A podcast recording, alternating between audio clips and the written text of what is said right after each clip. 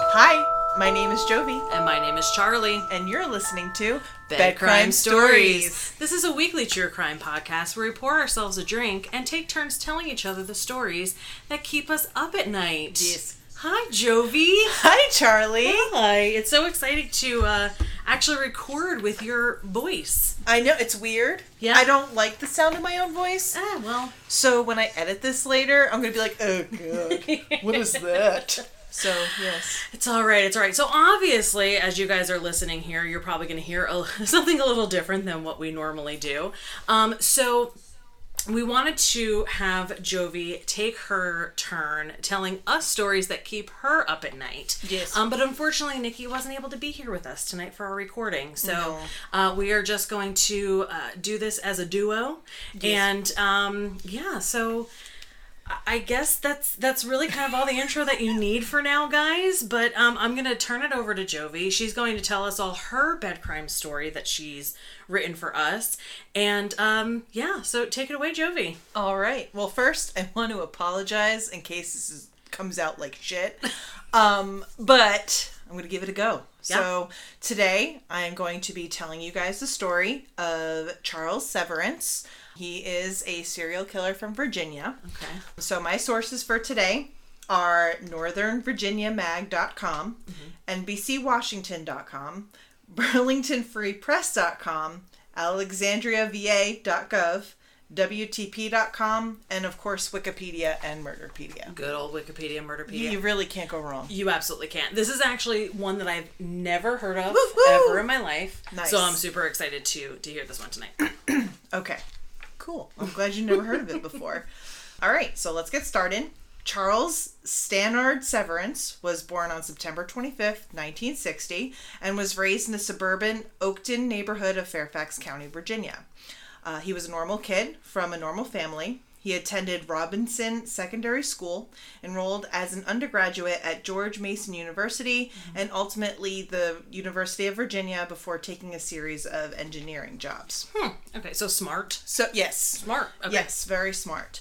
Um, eventually, he landed a permanent job at a local wastewater authority. Mm-hmm. When he was in his 20s, he briefly joined a cult to which he started giving what little money he had to the quote unquote church, according to his mother. Hmm. Got a winner there. Yeah. Well, I mean, smart but gullible, I guess, right? Okay. Yes, All right. exactly. All right. Um, and eventually, he bought a townhouse in Alexandria on Gunston Road, to which he dubbed it the Gunston Manor. Okay. I mean, fancy. Yeah. Okay.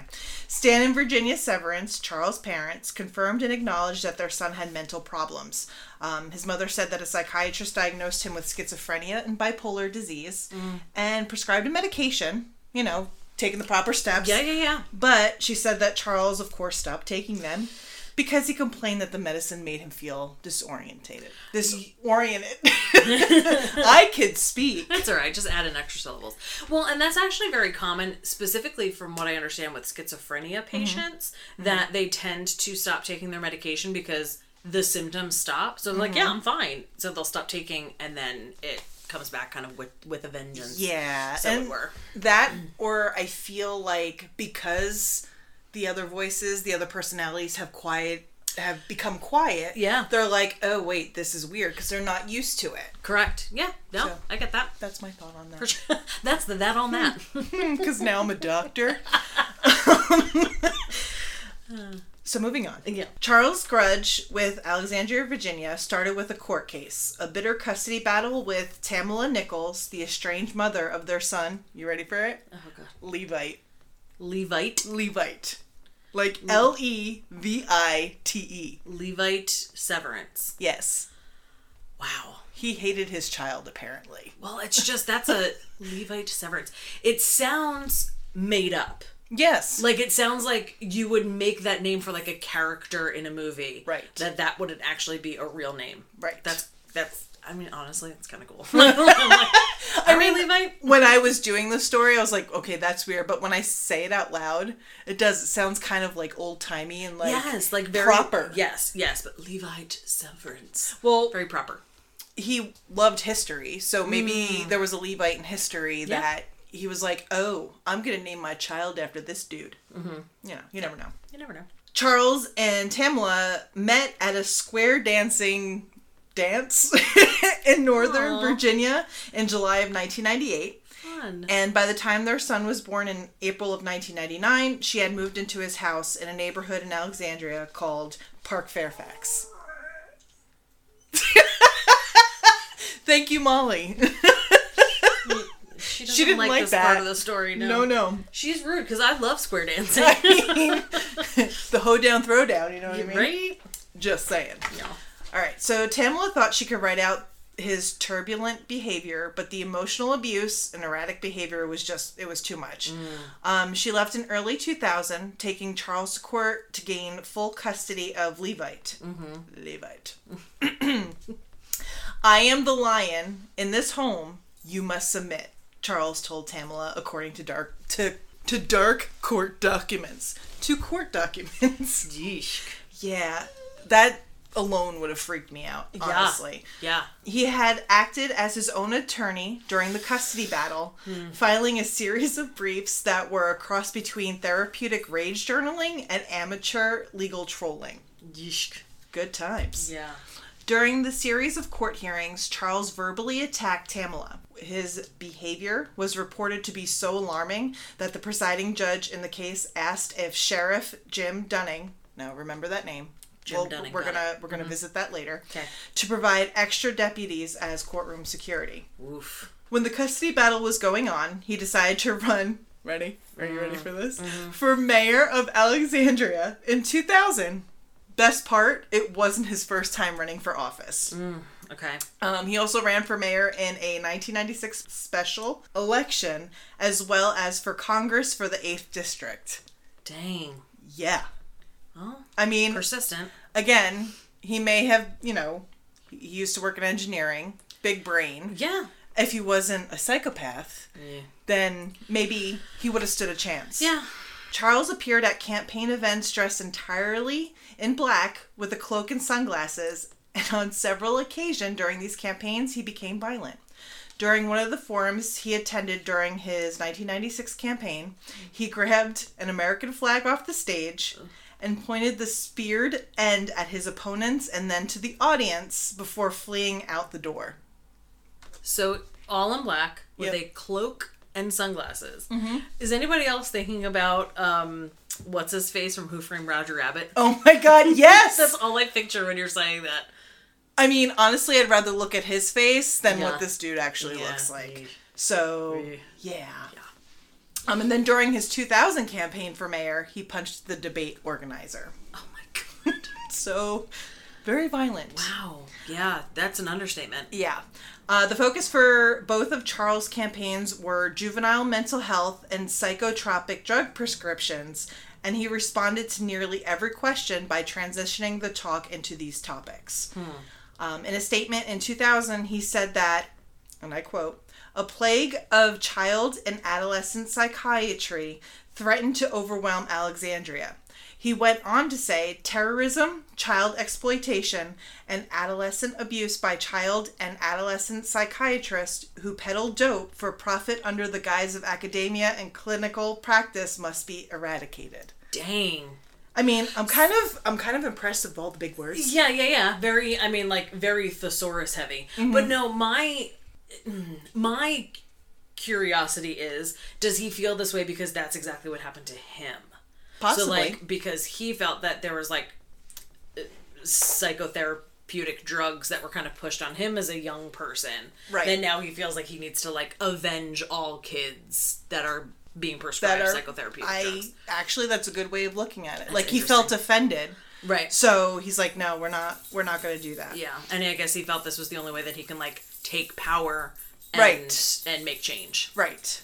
Which again, if it wasn't so crazy, it Right, actually isn't terrible. right. If it didn't have all the extra spice, Exactly. Yeah, Add yeah, a yeah. little bit of spice. a little bit of spice, um, he was obviously defeated in all three campaigns. I would I, I mean, I know. venture a guess if that makes sense. Yeah, shocking. I know. Mm.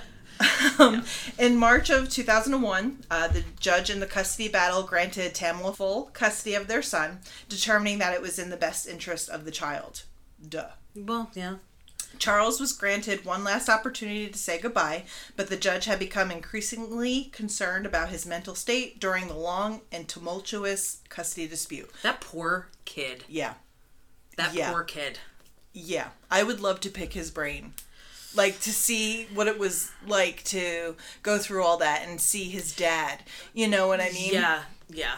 Like I can't even imagine. I can't even imagine the amount of therapy he's probably going through right now. Ugh, yeah. Also, I'd like to say the word tumultuous is so fun. It's a fun word. It's good. I a love good it. word. It doesn't get used enough. Yeah. Okay, he then required the final goodbye between Charles and Levite to take place in the courtroom in the presence of uniformed sheriff's deputies. Again, makes sense. I get it. Yeah. Uh, this would be the last time he would ever see his son, and the fact that he was not allowed to touch him during the meeting became the source of a great deal of anger and resentment. I get that. And I get it. Yeah, yeah, yeah. For sure. I, I don't fault him for that. Yeah. Both of Charles' parents stated that their son had a temper and was upset after he lost his son. Get it. His mother also said that Charles' son was the one thing in life that he actually loved more than anything. Yeah. And like I kind of it's it's sad because I would root for him because that that is sad. I can't Yes. even imagine. Yes. Right. But he Right, right, kind of right. did it to himself. Correct, correct. No, I get it. I get it. Mm-hmm. Yeah, it sucks. Uh, this custody battle was when he developed a deep hatred of police, the courts, and city elites, and eventually led to his murder spree. So that was a little bit of background on him. Now we're actually going to get into the victims and the murders. Okay. Keep in mind that I actually didn't even tell the year that this happened. Um, they're still fairly recent, so there wasn't a lot of information to actually delve into. Yeah, yeah, yeah. Okay, so the first the first victim happened on December 5th, 2003. Um, her name was Nancy Dunning, a well-known real estate agent in the community. Uh, she was home alone in the middle of the afternoon when she heard a knock at her door. When she answered the door of her Mount Ida Avenue house, Charles shot her with a 22 long rifle, North American Arms five-shot mini revolver with Remington subsonic ammunition multiple times. That was a mouthful. Wow. Yeah. Um, Dunning. Mm-hmm. That's familiar. You made me remember that from earlier. I sure did, and Yeah. we're going to get into that in a yeah. second. Uh, Nancy was shot near her collarbone. Uh, that bullet hit her lung, windpipe, and a major artery, causing internal bleeding. Another bullet went through her arm and struck her in the chest, leaving an abrasion behind, and uh, shot to the base of her skull, just behind her ear, where the bullet traveled through her brain and became lodged there, according to the medical examiner. Oof. oof. Soot marks that were left on Nancy's clothes and skin indicate that the barrel of the gun was at most two inches away from her each time it was fired. At most. At most. Doof. Yes. I can you imagine? Mm. This is why you get a ring or you look out the goddamn window before answering your door. Yeah. I mean, it's so sad that Yes. it takes things like this for us to like completely shut off our our entire communication with Yeah. the outside world. Like I have to have video cameras, I have to have peepholes, I have to have a window, like I need to see exactly what's happening before I even step foot close to the door. Yes, and you shouldn't be that afraid in your own home. Correct. It's sad, but that's just how it is nowadays. And this was in 2003. Yeah. So I feel like it's much worse now. Oh yeah, for sure. For sure, Um, for sure. Mm-hmm. and it's just it's it's just terrifying. It's absolutely terrifying. Yeah. There was surveillance footage from the Potomac Yards target that was played by prosecutors that showed Nancy pushing a cart full of merchandise through the store as a man wearing jeans and a dark jacket appears to follow her around the store and out the doors to the parking lot. Oh. Yeah. Police believe that man in the video was Charles. Mm-hmm. However, his defense team argued that there is nothing that proves that it was him and Target. Yeah. Which, Uh, Yeah. eh, eh, Yeah.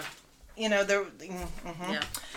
Remember how I said more on him later after mentioning Sheriff Jim Dunning when Mm-hmm. Yeah. talking about the custody battle? Uh-huh. Okay. The victim, Nancy Dunning, was the wife of said Jim Dunning. And this was not a random murder. Uh, no. um, as the motivation behind it is very clear. Yeah. it's clean cut to the chase. He basically killed her because her husband was present. Yeah. So there's that. Before this horrible murder was linked to Charles, there was actually suspicion surrounding her husband Jim as the main suspect. Huh. However, Jim had a rock solid alibi for the time of the murder because he was with his son and the two of them were waiting for Nancy to join them for lunch. Oh gosh. When she failed to appear, they drove to their house and discovered her body. Oh god. How old was the son? Do you know? Uh, doesn't, Doesn't actually say. doesn't I mean, say. it doesn't matter how old he is. even s- yeah exactly Traumatizing and awful. Yeah. one hundred percent. Yeah. Uh, nev- nevertheless, rumors began to circulate through the community that Jim may have played some part in the murder. Jim actually faded from the public life after the murder of his wife, and despite the fact that he was in charge of the sheriff's office as an elected official, he rarely made any public appearances. Now, unfortunately, Jim Dunning did pass away in 2012, still with that cloud of suspicion over his head, which really fucking sucks Oh god. Yeah. That's that's tough. like how could like i can't even imagine how he felt and to die with that laying over his head and on his heart and he knew he didn't do it but correct. the way people talk Yeah. Yeah. Yeah. Mm-hmm, and you know always look at the spouse it's Yes. not always true and especially in this kind of situation correct. Yeah. Yeah. Yeah. Yeah. it sucks the investigation continued on after his death and their families and friends actually gathered a substantial reward for any information that would lead detectives to the arrest and conviction of Nancy's killer. Okay. Because now, mind you, that was in 2003. He didn't kill again until 2013. Shit. Okay. So, huge gap. yeah. Charles didn't strike again until November of 2013, which Yeah. is 10 years after murdering Nancy Dunning. Wow. Uh, now, this lapse of time would later prove problematic for the prosecutors hoping to tie all the murders together, Yeah. because uh, there was three.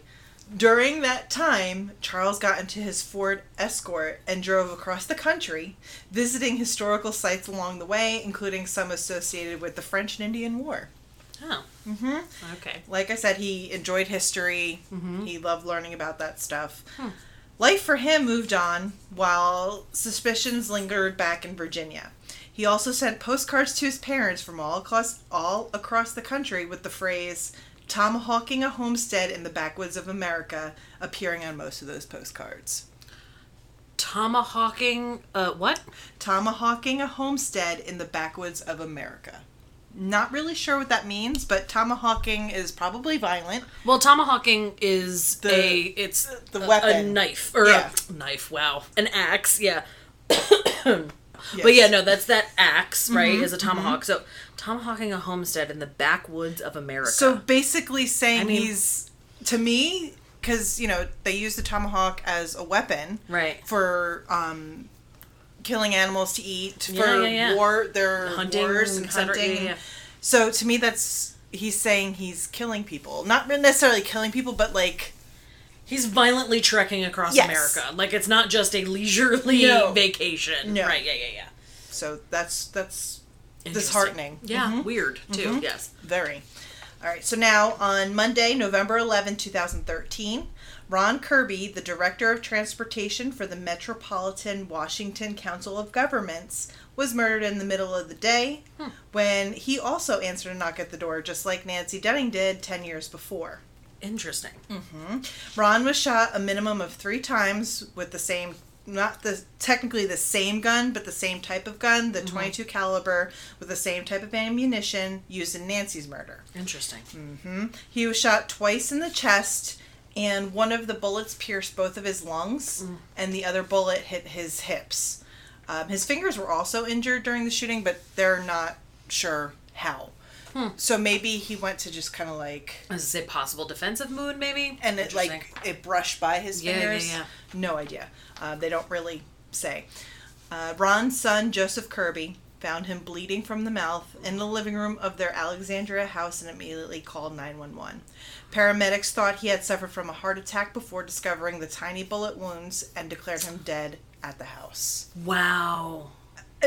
Again, another son Yeah. finding their Yeah. parent dead Yeah. in their own home, Yeah. nonetheless. Like, how could you continue living in that house? Oh my gosh. I know. Seriously. I couldn't even imagine. Yeah. Dang. Yeah. A plumber who was supposed to fix a sink at Ron's home the day he died later testified that he saw a white man walking near his home. Daniel Petrillo had spoken with him by phone before arriving at Ron's Elm Street house. When he arrived about 15 minutes later, no one answered the door and no one answered the phone. Daniel also stated that before he arrived at the house, he did see a white man wearing an oversized flannel jacket walking near Ron's home, and he was 80% sure that it was Charles Severance. Interesting. Mm-hmm. Okay. So now, in Nancy's case, it was the footage from Target, but Mm-hmm. it's not proven. And now Daniel is saying that he saw somebody and he was 80% sure it was Charles. He saw somebody that looked enough like Charles that he Right. could say, you know what, I'm pretty sure that that was that guy. Right. So it Yeah. seems like he was stalking his victims before actually going through with it. Hmm. The only thing is, is that Daniel didn't tell the police about this encounter until a month before a trial was set to begin. Yeah. So the defense team was like, why? Yeah. Why all of a sudden? correct. Yeah. Unlike Nancy Dunning, however, Ron had no direct relationship to Charles. Okay. So this was a little more random. Yeah. Yeah. Yeah. Now, fast forward to Thursday, February sixth, two 2014. Uh, Ruth Ann Lodato, a music teacher that taught at Music Together Alexandria for 20 years, she was also the center's director, answered a knock at the door, similar to both Ron and Nancy, of her Ridge Road drive home in Alexandria around 11:30 a.m. when she was shot by a man who was described as an older male with gray hair and a beard. The murder weapon was once again a 22 caliber with the same ammunition used in the murders of Nancy and Ron. So things are starting to connect. Yeah. Yeah. Yeah. The similarities, the how they were killed, the, The weapon, MO, yeah. the ammo. Yeah. Ruth Ann had no direct relationship to Charles, but this murder was very much unlike the other two murders in a more important way. There was an eyewitness. I was gonna say that's very specific description. So yes. Dorcas Franco, uh, who was a, ta- a caretaker who happened to be in the home tending to Ruth Ann's elderly mother, elderly mother, okay. Mutter. elderly mother was in the house. Interesting. Mm-hmm. Okay. Dorcas was also shot, making her Charles' fourth victim, but she lived to tell the story. Thank goodness. Yes. She also helped a police sketch artist put together a composite sketch that was a dead ringer for how Charles looked at the time. Dang.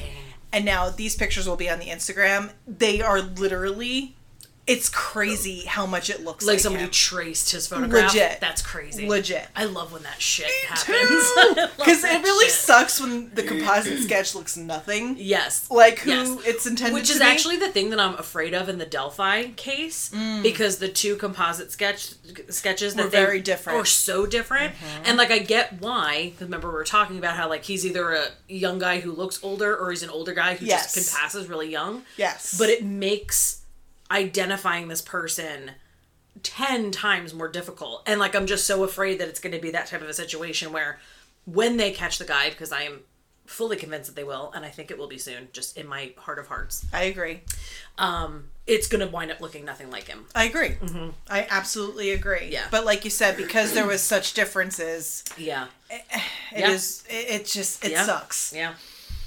Uh, da-da-da. Following the release of the composite sketch, he was ultimately arrested on March 13th, 2014.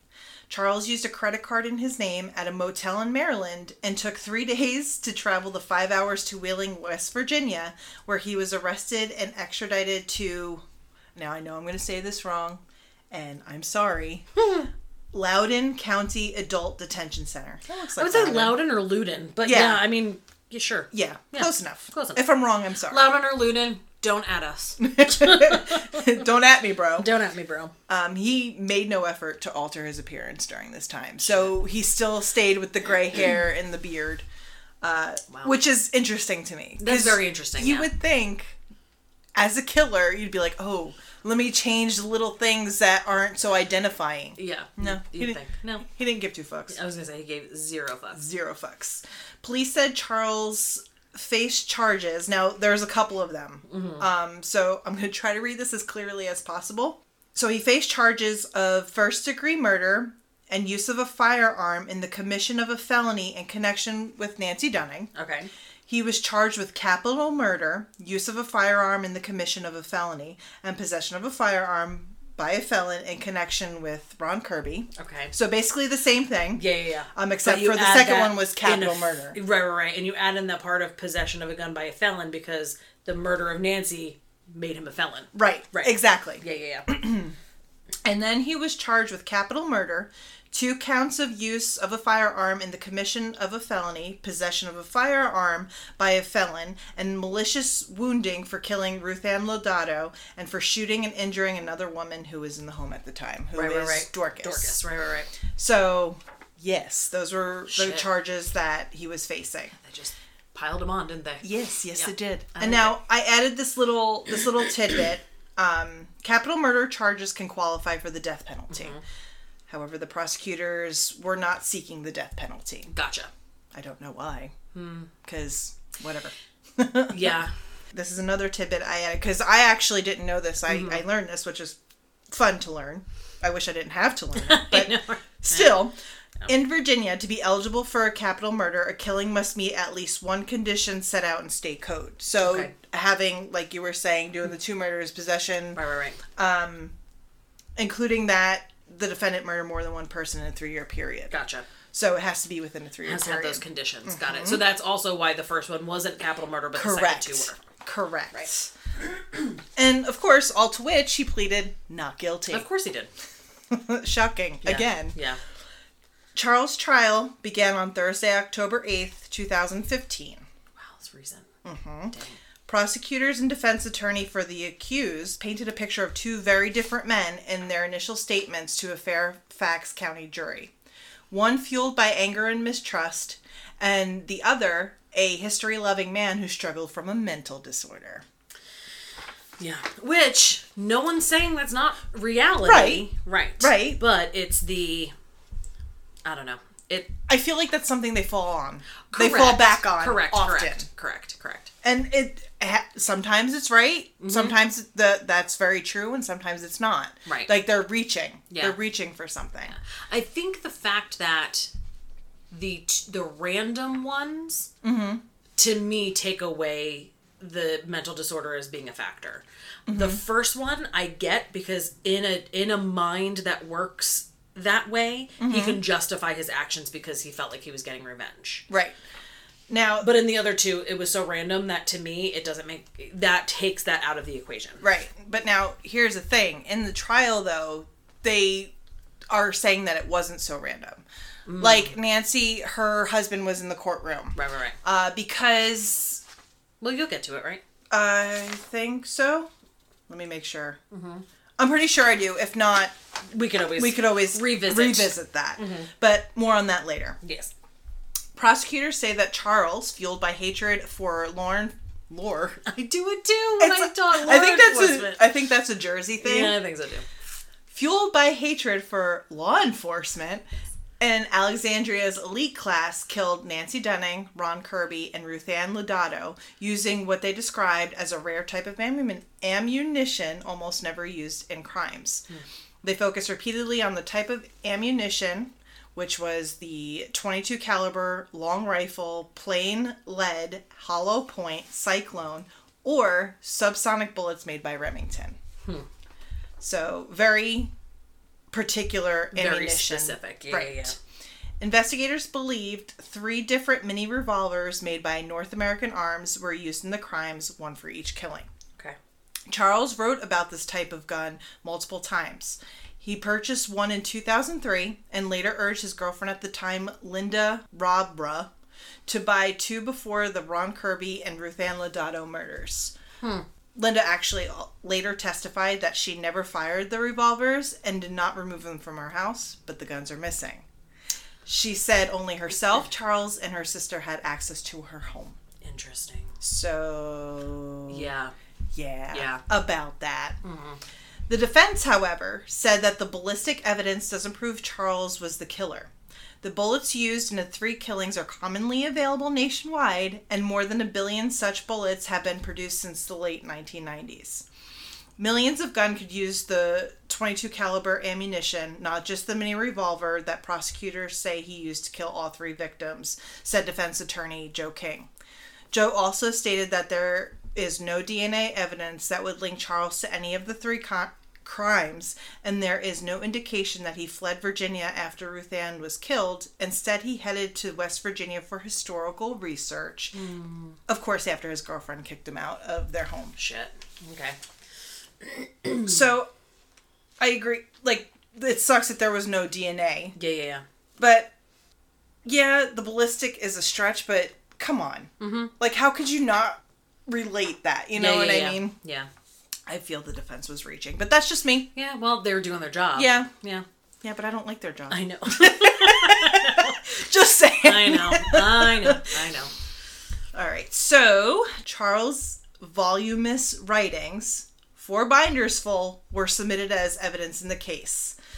They were littered with references to historical events, sites, and philosophies, in addition to memories of his son, Levite, and rules for plans for historic themed games. Okay.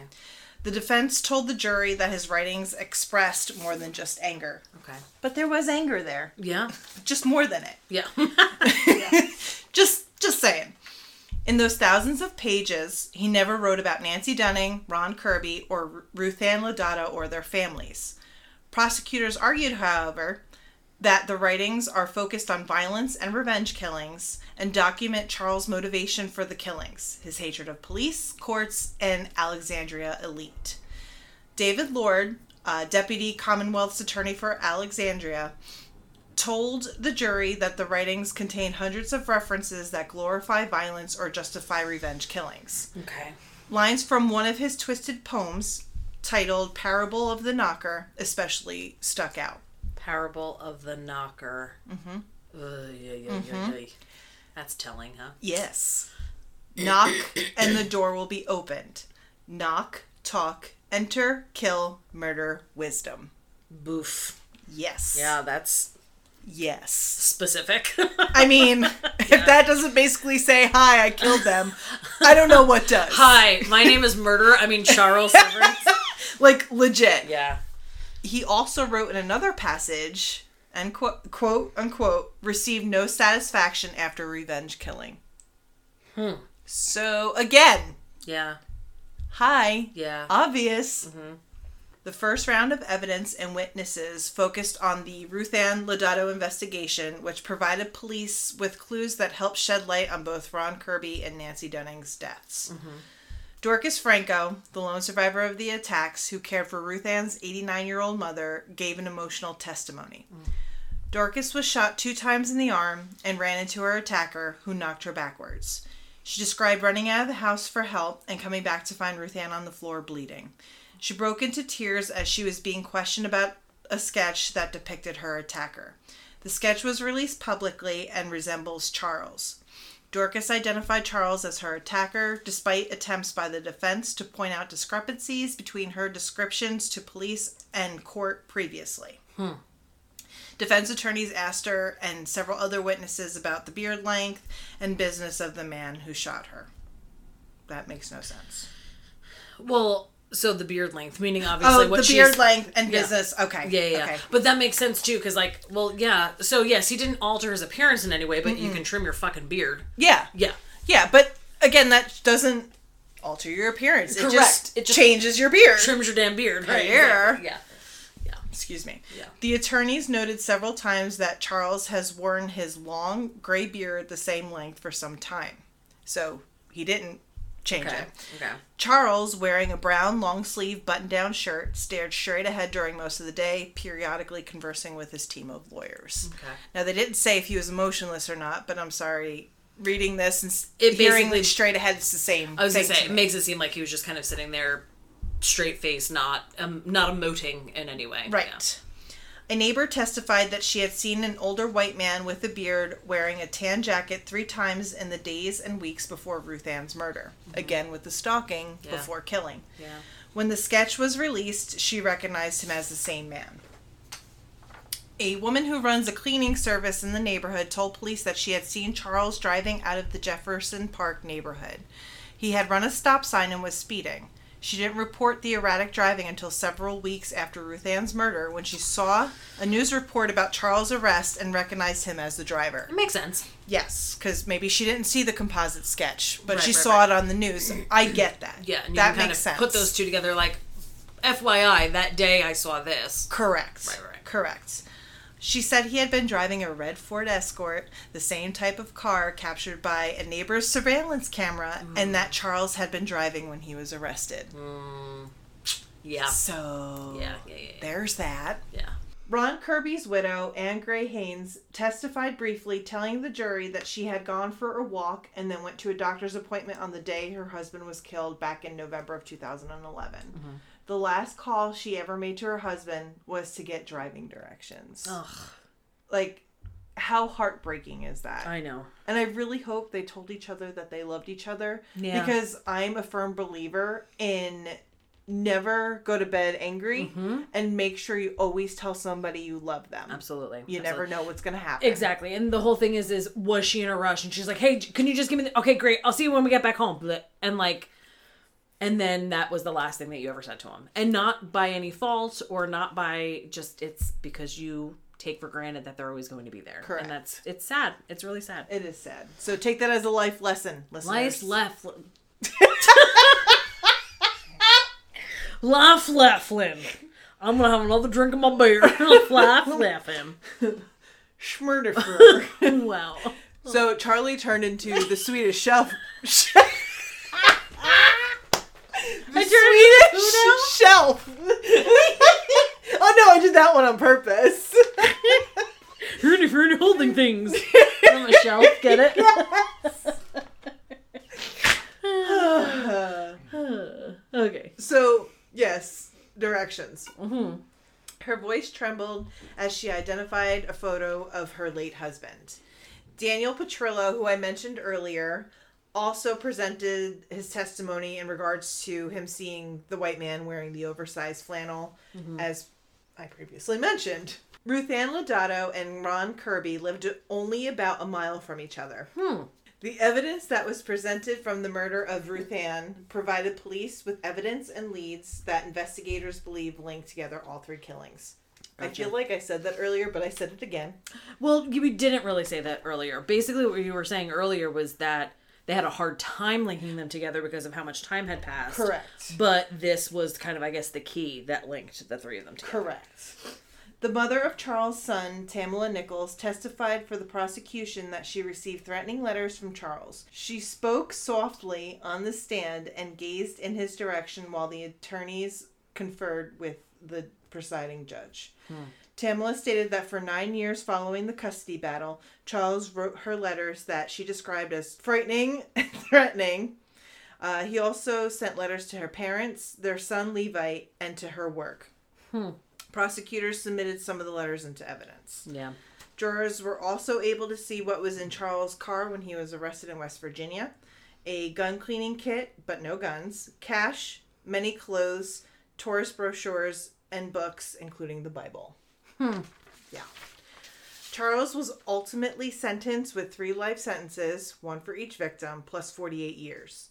He's currently serving time in Wallens Ridge State Prison in Big Stone Gap, Virginia. Wow. So that is my story. Um, I do know, like, there was a lot of resources, but majority of them said the same thing. Right, right, right, right. So that's why it wasn't very detailed with the trial, but it's the basic points. Yeah, for sure. So yeah, that Wow. was Charles Severance, ladies and gentlemen. It's so interesting to me being a true crime. I always hate saying true crime fan because I know that. Well, but you guys know you're listening to the podcast. You know what I mean. Being a person who enjoys listening to stories about true crime, when something like this, which you would assume would be a pretty big story, it's a fucking serial killer, happened so recently and I've never heard about it before. Sometimes it just really, really shocks me when when that happens. Like, how have we've never heard this? story before. It's just it's crazy. Which I mean, obviously some of you may have, but I just that's that's a crazy one. And I just can't believe that waiting period of the ten years between the the Yep. first and the second killing. That's insane. Yep. I'm I don't I don't know if he did that on purpose. I don't know if he took that that was like his celebration time cuz Yeah. he just was filled with so much hatred and he was Yeah. like you know what let me take this sabbatical Yeah. let me travel the country and be all historical and crap Yeah. Well, and it's also it also makes you wonder when he was on this cross cr- when he was on this country. Why can't I talk now? All of a sudden, when he was on this cross country journey, right?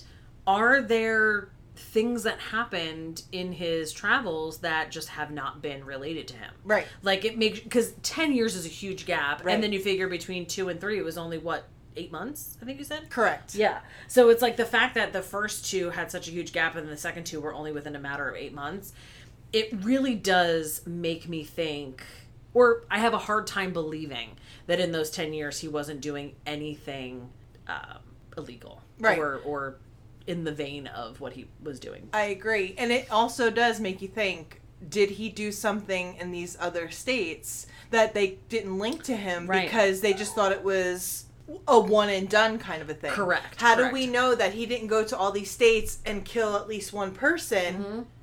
by knocking on somebody's door and acting like they're in the Book of Mormon? You know what I mean? Yeah, like, yeah.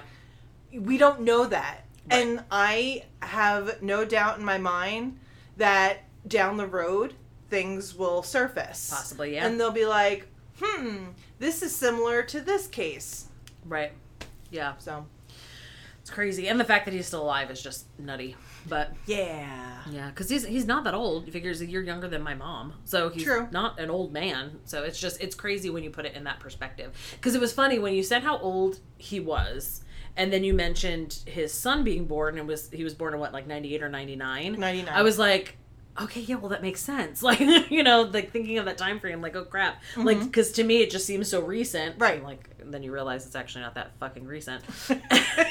Hello. Yay, getting um, old. Yeah, yay, getting old. Um, but yeah, so it's just it's a crazy one. So thank you so much, Jovi. You're for welcome. Being our first guest, Whoop, whoop. our first guest storyteller. Go me. So um, we're we're going to try and make this a little bit of a series and kind of invite our friends who are true crime fans um, to tell their stories. So whether it's their favorite stories as far as their favorite true crime stories or ones that they were familiar with growing up or got them in, in into listening to true crime, um, we're going to you know try and maybe make this a little bit of a, a series as it were. So. Um, thank you guys so much for listening to Bed Crime Stories. As always, uh, we appreciate all of you so much for being um, being around and and sending your feedback and saying hi to us when you can. Um, as always, please look for us on our socials: um, Instagram, Twitter, and TikTok at Bed Crime Stories. And then you can always email us at bedcrimestoriespod at gmail.com. Send us story suggestions. Just say hi. Send us picture of your send us pictures of your dogs because Yes. that's fun. All the dogs. All the dogs. Send us send us your favorite TikToks, um, because that's a thing that I do now. yes. Um, yes. Fall down that rabbit fall hole. Mm-hmm. down the TikTok rabbit hole. Um, I am seconds away from putting a daily timer on how long I can stay on the app. I haven't gotten that far yet, but I think it's going to have to happen. Um, but again, we appreciate everybody. Please be kind to one another. Um, and we'll talk to you next week. But until then, sweet dreams. Our theme song is the song Industrial Music Box by Kevin McLeod at incompetech.com. Licensed under Creative Commons by Attribution oh. 3.0. CreativeCommons.org backslash oh. licenses backslash by backslash 3.0.